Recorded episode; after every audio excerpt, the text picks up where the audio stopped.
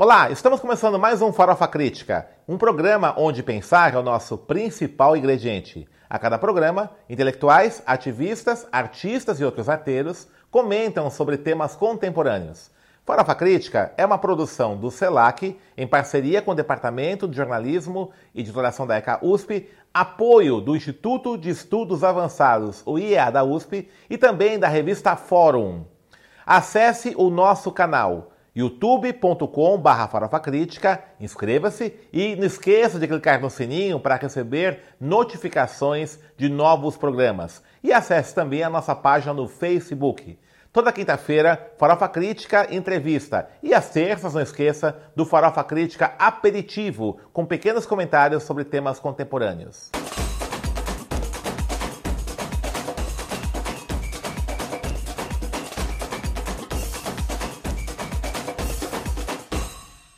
O Farofa Crítica de hoje recebe Tiaraju Andrea, professor da Universidade Federal de São Paulo, a Unifesp, também pesquisador do sujeito periférico e sambista, antes de tudo. Tiaraju, obrigado por ter aceito o nosso convite. Obrigado. Sambista é mais importante, né? Ou não? Eu acho que isso é mais importante. Acho que o samba ele chega antes que a universidade. Verdade, verdade. Né? Informa a, sua, tudo... a sua devida importância. Então vamos hierarquizar, né? Sambista e professor, né? Por aí, acho que sim, acho que sim. Então explica um pouquinho a pesquisa sua, né? Você fez um, um doutorado seu, né? É, que trata sobre a construção de uma categoria chamada sujeito periférico. Como é que é isso aí? Pois é, Denis. É... Eu acho que é isso, né? O samba, ele, ele precede o pesquisador, apesar que quando a gente canta samba também faz pesquisa, né? Sem dúvida. Mas eu sou, eu sou cria da Zona Leste de São Paulo, né? Eu sou filho de uma enfermeira de um hospital público e de um pai trabalhador, enfim. E, e toda essa vivência no território, desde sempre, num território periférico, isso, um território preto, um território nordestino, um território que sempre se cantou muito samba. Que lugar da leste de São Paulo? Itaquera. Ah, Itaquera. Uhum. Itaquera. Uhum. É, aquela efervescência da década de oitenta, uhum.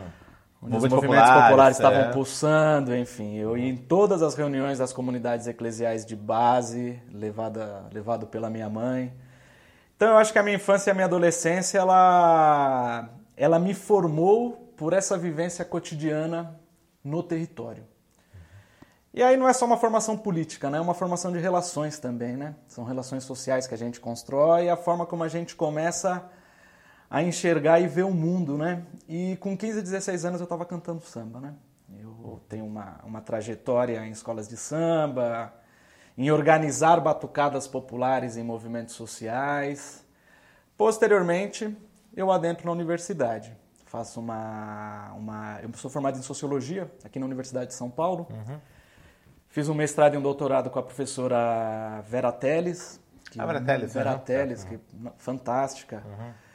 E em algum momento começou a me vir uma inquietação, que era uma inquietação social, sociológica, mas era uma inquietação pessoal também, que eram algumas mudanças que eu vi acontecer nas periferias de São Paulo, né? Como copartícipe, como testemunho no, no alto dos meus quase quarenta anos, né?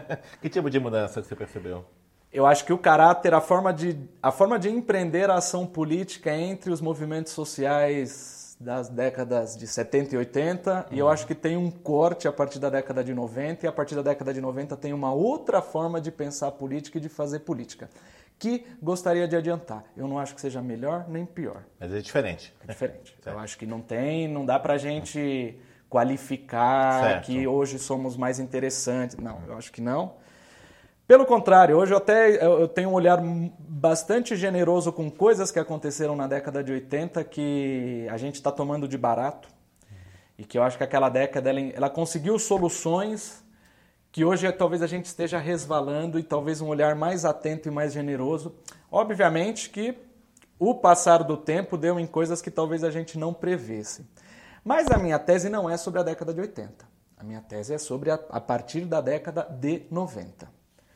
Quando a gente vê que é, os próprios moradores das periferias, principalmente jovens, e principalmente jovens negros, começam a pegar o conceito periferia para si, disputando com outros setores sociais que historicamente hegemonizaram a explicação da questão. Academia, ou mesmo a igreja, que tinha uma formulação sobre o que seja periferia, né? O Dom Paulo Evaristo Arns, ele tinha uma... Ele, ele chamava... ele tinha a pastoral das periferias, né? Certo. Uhum. Porém, é, naquela época, quando os movimentos sociais estavam fazendo as suas lutas, não tinha uma afirmação política sobre o termo periferia. A afirmação política era com o termo trabalhador. Classe. De classe. Era uhum. classe. Era povo. Isso não só o que eu vivi, mas o que eu fui pesquisar posteriormente para entender essa mudança. Num determinado momento, que tem a ver com a crise do mundo do trabalho, que tem a ver com queda do Muro de Berlim, que tem a ver com crise do ideário socialista. E aí depois você tem algumas crises muito práticas, né? Que é o sindicalismo, ele começa a ter uma certa dificuldade de organizar a classe, vamos dizer assim. Mesmo os partidos políticos, é, não é que necessariamente eles entram em crise, mas começa a haver uma desconfiança da sociedade com relação a representatividade que os partidos poderiam proporcionar à população. O que a gente começa a perceber é que, em meados da década de noventa, começa a proliferar uma forma de fazer política sobre o conceito periferia. E aí esse conceito ele começa a se disseminar. Isso que me, começou a me chamar a atenção. Como que virou uma, uma, uma categoria de representação. Entendi. Muito influenciado pelo movimento hip-hop. É, eu pergunto até isso. Hip-hop, né? Principalmente Racionais M Cs, uhum. né? Que foi um fundamental para a nossa geração. Uhum. Fundamental. Quem cresceu na década de noventa nas periferias foi fundamental, né? Para uhum. um autoentendimento, para uma percepção de como que as coisas funcionam. E a violência policial, e o racismo. É... Então eu acho que a partir desse corte existe um novo entendimento do que seja morar na periferia ou fazer política a partir do morar na periferia. Obviamente que a coisa não fica restrita ao movimento hip-hop. A gente tem depois, já na virada dos noventa para os dois mil, uma explosão de coletivos culturais nas periferias de São Paulo que são um pouco o veiculador ideológico uhum. dessa, dessa, dessa subjetividade, vamos dizer certo. assim, dessa forma de se entender. Uhum. Os slams, né? Os saraus, os, slams, os, saraus, né? os saraus, grupos de teatro, cineclubes, uhum. é... coletivos, comunidades é, do samba, samba, coletivos em geral, né? Uhum. Que tem a ver um pouco com, com a crise dos partidos políticos, políticos e a crise uhum. do, de movimentos sociais mais clássicos, vamos dizer assim. É como se a juventude ela começasse a se organizar de outra maneira. Isso, é tem, desse... muita, isso tem a ver também com, a, com, essa, com o refluxo da ação da Igreja Católica na periferia? Eu acho que sim. É, quando desmonta assim, as séries, tudo eu isso. Acho assim. Eu acho que existiam uhum. referenciais até a década de oitenta, é, aonde que as pessoas, onde que a juventude se organizava? Na comunidade eclesial de base. É, o Partido dos Trabalhadores tinha núcleos muito ativos uhum. é, nas periferias de São Paulo. Isso começa a entrar numa certa crise na virada dos oitenta para os noventa. E aí eu te conto uma história pessoal. Eu fui criado em comunidade eclesial de base. Na década de noventa, eu entrei para uma torcida organizada. E depois, muito tempo, eu comecei a refletir sobre as próprias escolhas. A gente, nesse mundo, Denis, a história ela atropela. A gente não, não toma decisão achando que está tomando decisão. É. Eu só fui sacar aquilo quando eu percebi que essa procura ela se dava porque outros referenciais eles já tinham perdido o seu efeito é, na sociedade. E no meu caso foi torcida organizada, mas uma galera foi movimento hip hop. E eu falo assim, eu nunca fui do movimento hip hop, mas aquilo foi tão importante na nossa geração que, você, que isso não passaria desapercebido para ninguém. A força do movimento hip hop nos noventa não passa desapercebido para ninguém. Com a sua vocalização, com a sua narrativa, com a sua postura. É, não tem como ignorar isso. Né? Não, tem como ignorar. Você pode não fazer parte. É, não, não eu sempre cantar é, samba. É. Não, eu, eu super adoro. Eu escuto rap, muito rap, mas eu não canto rap. Uhum. Não vou falar que eu seja. Mas foi muito forte. E eu acho que, que esse, esse núcleo é, discursivo que foi o rap e o movimento hip-hop, ele influencia, é, é como se ele desse uma certa ética... Do que, do que são os coletivos culturais que começam a se proliferar posteriormente. E aí eu quero salientar uma coisa. Quando a gente fala de sujeitas e sujeitos periféricos, eu não acho que seja só pessoas que participam de movimento cultural. Ainda que a tese tenha sido lida assim. E ok, as pessoas também, eu acho que tá público, né? Faz, façam as inferências que é a querem. Polissemia, né? É a polissemia. Mas eu acho que é injusto quando é. a gente... eu acho que o que define sujeitas e sujeitos periféricos, em primeiro lugar, é uma ação. Uhum. É uma ação prática. Uma ação é, derivada de uma consciência de pertencimento a um lugar, que, por sua vez, é derivada de uma condição, porque a primeira coisa é a tua condição, né? Certo. A condição social, ela precede a elaboração que você faz sobre ela. É, mas o que eu falo por aí, e que está na tese, é que sujeitos e sujeitos periféricos se definem por uma ação prática para mudar as condições de vida nas periferias. Se isso é feito no movimento de moradia, uhum. ou hip se hop, isso é feito no hip hop, samba, ou se é tá, feito no, no movimento de saúde, uhum. não importa. Mas, obviamente, foi um movimento cultural que eu acho que dissemina essa, essa consciência de pertencimento a um território. E aí você, nessa, nessa discussão do, da construção dessa categoria, né? Qual que é a diferenciação que você faz em relação à construção de curso de classe? Você fala que há, tá. uma, há uma transição, né? A ideia de classe para sujeito periférico. Quais são as diferenças que você tem aí da, de conceito? Tá. Pensar a periferia como classe e a periferia como território. Eu acho que a periferia é o território onde a classe vive. Tá. Ainda que não se enxergue enquanto tal. É, aí a gente vai numa, entrar numa discussão, que é uma discussão longa, que já tem duzentos, trezentos anos, uhum. que são as, é, a heterogeneidade interna da classe. Que isso já estava no Marx, já tava, não, é uma, não é novidade esse debate. Uhum. A gente tem diferenciações internas à classe, a gente tem desigualdades internas à classe, a gente tem diferentes formas de se enxergar. Mas mesmo se a gente vai lá no, no, no, no, no núcleo inicial da discussão, se tu é despossuído dos meios de produção, tu é classe trabalhadora. Certo. Né? Uhum. Então, então tem algo que nos une aí. Tá. A gente parte de um pressuposto que tem algo que nos une. Agora, tem coisas também que, internamente, se a gente pensa a periferia como território, território principal de moradia da classe trabalhadora, a gente não pode pensar que periferia é homogênea internamente. Sim, claro. Uhum. Ela é absolutamente heterogênea. Uhum. Ela é heterogênea principalmente do ponto de vista cultural. Ela também tem as suas diferenças econômicas internas, uhum. mas do ponto de vista cultural, ela é muito mais heterogênea do que do ponto de vista econômico. Certo. Eu acho que um desafio que, que a gente tem, que é um desafio histórico, dados os dilemas que estão colocados para a nossa... Esses dilemas históricos para a nossa sociedade como um todo é como, sem invisibilizar e sem silenciar todos os setores que são importantes, a gente consegue se unir em prol de causas comuns. Eu acho que esse é o desafio. Tá. Esse é o dilema que está colocado para algo que uhum. a gente está chamando aqui como classe trabalhadora. Ok. Você não acha que isso tem a ver também, por exemplo, a questão de percepção, né? É... Periferia é o território onde vive a classe trabalhadora. Com essas alterações no modo de produção capitalista, né, com essa questão da uberização do trabalho, Sim. a fragmentação, essa, essa percepção de um pertencimento de classe, ela recai, reflui. Em compensação, a percepção de, de território, ela aumenta. Né? E assim, eu emendava uma pergunta, outra pergunta, assim, até que ponto essa percepção de território, essa mudança de percepção, ela potencializa uma ação transformadora? Né? De que forma isso pode acontecer? É... Já não é mais um conflito com a burguesia diretamente, Exato. Né? Embora, que, embora seja, né? Exato. Mas a percepção ela fica mais difusa nisso.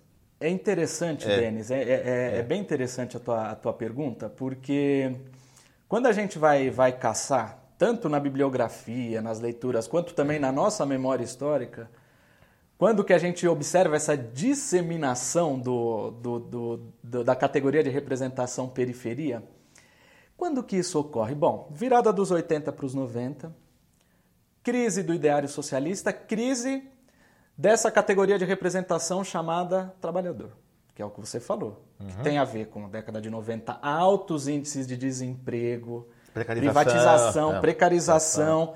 Quem estava desempregado, que era um alto número da população desempregado, não se enxergava enquanto trabalhador. Uhum. Né? Criava uma... Ah, você está trabalhando, você tem carteira assinada, você uhum. é outro setor social. Uhum. Né? O, o Ice Blue lá dos Racionais, ele é. fala que na década de noventa, e é verdade isso, era uma massa de gente sentada nas calçadas das periferias sem dinheiro para cortar o cabelo, uhum.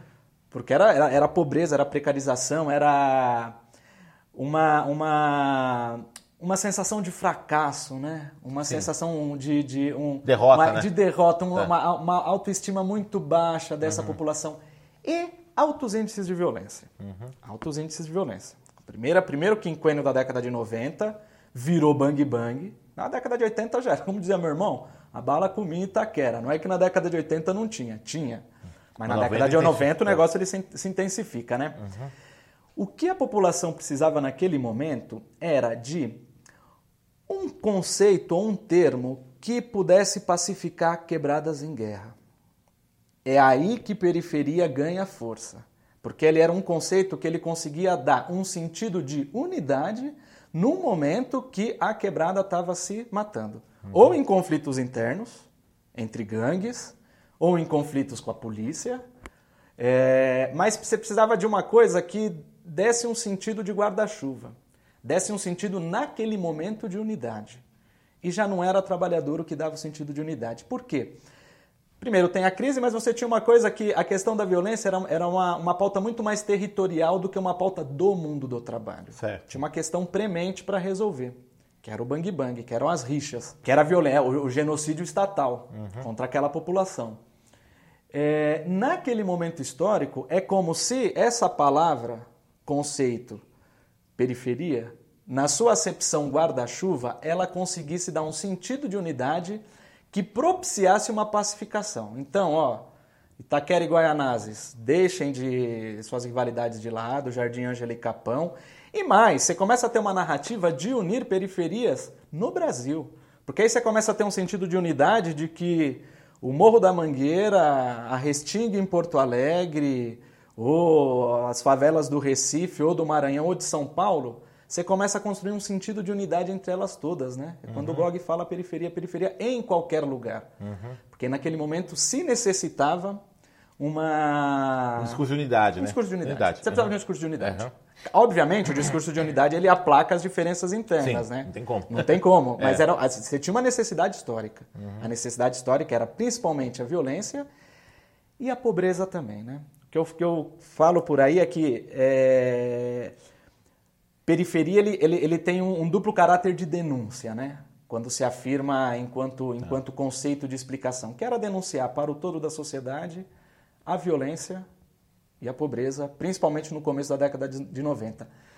Entrando na sua segunda pergunta, eu acho que quando essa população se afirmava periferia como local de violência e pobreza em caráter de denúncia, também queria superar essas condições, né? Ninguém quer viver... Lógico, um lugar violento. Absur... Né? Passar a sua vida dizendo moramos num lugar de violência e pobreza. E eu acho que aí ganha força é... as organizações culturais. Tá. Que tem uma incidência territorial, né? Uhum. A... Os coletivos, toda essa... essa gama de coletivos que a gente pontuou, tem uma... O, o caráter territorial da ação é um caráter uhum. muito presente, né? Tá. Quase prioritário. E como é que você enxerga, por exemplo, agora com, por conta dessas ações desses grupos culturais, é uma série de conquistas, assim, do ponto de vista de fomento à cultura das periferias, Sim. o vai, etcétera. Você vê um risco de uma institucionalização desse, dessa, dessas ações e, mais do que isso ainda, de pensar a periferia numa dimensão exótica? A dimensão, a pensar a periferia é. em dimensão exótica sempre teve. Uhum. Sempre teve. Isso... Eu acho que, que, na verdade, essa... essa tipo, essa... turismo na Rocinha, que não ah, viu, né? Total, é, isso aqui é um pobre, né? É, como é. se eu tivesse que... É... Ficar um pobre. É, animalzinho zoológico, né? Exatamente. É. É... Eu acho que, que, na verdade, até a, a reformulação que os coletivos fazem e os moradores das periferias, mesmo os que não estão nos coletivos, eu acho que... Hoje o discurso é um pouco mais real. Eu acho que teve algum momento que a exotização ela estava muito forte, sim. Uhum. Como se morar na periferia não fosse a... oitenta por cento da população mora em periferias, sim. né? Isso não, não, não teria que ser a exceção, isso é a regra, regra né? É. O problema é que o pensamento hegemônico ele está circunscrito a determinadas regiões da cidade que produzem o discurso dominante, né? Eu acho que a relação com o Estado é sempre uma relação dúbia, Denis. Dúbia e que... Eu não sei se para a nossa geração está dada a resposta ainda. Certo. E eu ando muito, eu pergunto para muita gente o que, que pensa. Por um lado, a gente tem um ponto de vista de vários agentes sociais que vão dizer a gente precisa estar tá lá, a gente precisa estar tá lá dentro, porque esse recurso foi... Esse recurso é um recurso do, da, da população, né? da, da classe trabalhadora que produz a riqueza. Uhum. E a riqueza ela precisa ser socialmente distribuída, né? Então você tem que ir lá no Estado e pleitear aquilo que por direito é seu. Agora, obviamente, uma vez estando nas tramas do Estado, vai ter cerceamentos, né? Certo. Vai ter é, enquadramentos, né? Uhum. Você tem que fazer desse jeito, é aqui, é a lógica do edital, é a lógica do projeto. Perde um pouco a autonomia, perde uhum. um pouco a autonomia. Agora, vai, outras pessoas também vão dizer o seguinte, a gente precisa radicalizar por dentro do Estado. O que acho que é uma posição legítima também. Tá. Entrar no Estado e tentar mudar por dentro. Tentar mudar por dentro. Tá. Uhum. Agora, eu acho que é importante também ter um pé fora. Uhum. Eu acho que a inteligência é conseguir fazer o dentro e fora, porque... E, e essa mediação? Porque, assim, normalmente, quando a gente fala do Estado, né, vamos imaginar, uma ação transformadora do Estado, você tem a mediação é, política, do partido político. Né? Com o esvaziamento do partido político, ou pelo menos uma perda, né, de, dessa, desse papel... E até uma rejeição, muitas vezes, desse uhum. movimento ao partido político. Como é que se dá essa mediação? Você não... Como é que você enxerga? Eu Esses movimentos, eles têm, uma, eles têm uma condição de mediação direta? Denis, eu achava que depois de dois mil e treze, a nossa geração ia implodir o sistema eleitoral representativo da forma como ele está. Uhum. E não foi isso que se verificou. Eu acho que tem dois movimentos que estão ocorrendo em paralelo. Primeiro, tem um movimento que é de abstenção do processo eleitoral. A gente viu de vinte e cinco por cento a trinta por cento de moradores das periferias não indo votar. Por outro lado, setores mais organizados estão indo disputar a eleição. E a gente vai ver agora em dois mil e vinte. É... Muita candidatura preta, muita candidatura periférica. E agora em dois mil e vinte, isso vai ser mais que nas eleições passadas. A gente pode fazer várias inferências com relação a isso. Eu acho que tem uma coisa que é, tem que estar lá dentro para disputar o Estado, mas eu acho que tem uma segunda coisa que talvez seja mais importante. Se essa população não entrar para disputar o Estado, ela morre. Ela morre porque quem está no Estado hoje é, uma, é um projeto absolutamente genocida. É diferente de é, uma esquerda clássica, de outro setor social, mais de classe média, que quando se organiza politicamente, tem o seu projeto político. Mas essa população, não necessariamente a sua vida está em risco. Tá, entendi. Uhum. O pobre da periferia, a vida está tá em risco. O preto da periferia, a vida está em risco. Se não vai para cima do Estado, para tomar o Estado, do jeito que está configurado hoje, essa população está correndo risco de vida. Então, é quase, não é uma opção, é uma necessidade uhum. histórica. Entendi. É uma necessidade uhum. histórica. Uhum. Se candidatar e ir lá disputar. Tá, entrar no Estado, que aí é questão da vida mesmo. É questão jeito, da né? vida, não é, é apenas um projeto político. Isso, que você acha é. que a sociedade tem que uma ser assim ou assado. Né? Não, não é. Não é uma disputa ideológica. Uhum. É, é, não, a, até é a definição. É, mas não é, é a definição se você vai ficar vivo ou não. Tá, porque se você não entrar, são uhum. os setores que estão lá e que a gente está vendo o que estão fazendo. Uhum. Né? Então tá bom, Tiaraju, estamos encerrando aqui nosso programa. Você, já... é, é rapidinho, né? O papo é bom. É rapidinho. Fala um pouquinho aí do seu trabalho como sambista aí, né? Pois é, é eu sou da ala de compositores da Nenê de Vila Matilde, uhum. é, canto samba, gostaria de poder cantar mais, agora com as atribuições universitárias diminuindo um pouquinho. Eu vou deixar aqui um CDzinho para você, Denis, Latino Ameri Samba, oh. né, mostrando para o público. Legal, obrigado aí. Ó. Escute. Latino Ameri Samba, legal. Isso. Uhum.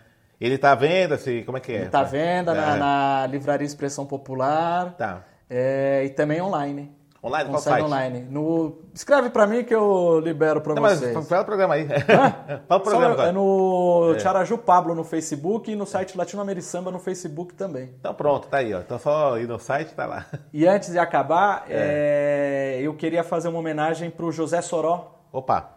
Que um grande batalhador é, da cultura das periferias, é, um dos mestres dos mestres de todos nós, é, organizador da comunidade cultural Quilombaque de Perus, que ontem fez sua passagem, foi para Ruanda, depois de formar muita gente, e acho que ele é, ele é parte importante dessa história que a gente está contando aqui. Beleza, então, obrigado, querido. Está convidado para os programas aí, parabéns aí para o trabalho. Vamos ver se a gente muda essa situação nossa. precisamos, precisamos. Farofa Crítica hoje, então, recebeu o professor Tiaraju Andrea, professor sambista, que falou sobre suas pesquisas sobre o sujeito periférico. Acesse nosso canal, youtube ponto com barra farofa crítica, inscreva-se e clique no sininho para receber notificações de novos programas.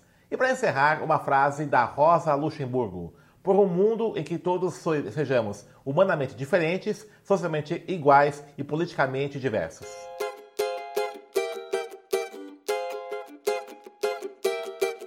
Lá do cume do morro se ouviu o negro que gritou, a sua voz pelo beco zumbiu e a luta do povo começou. A sua voz pelo beco zumbiu e a luta do povo começou. Olá.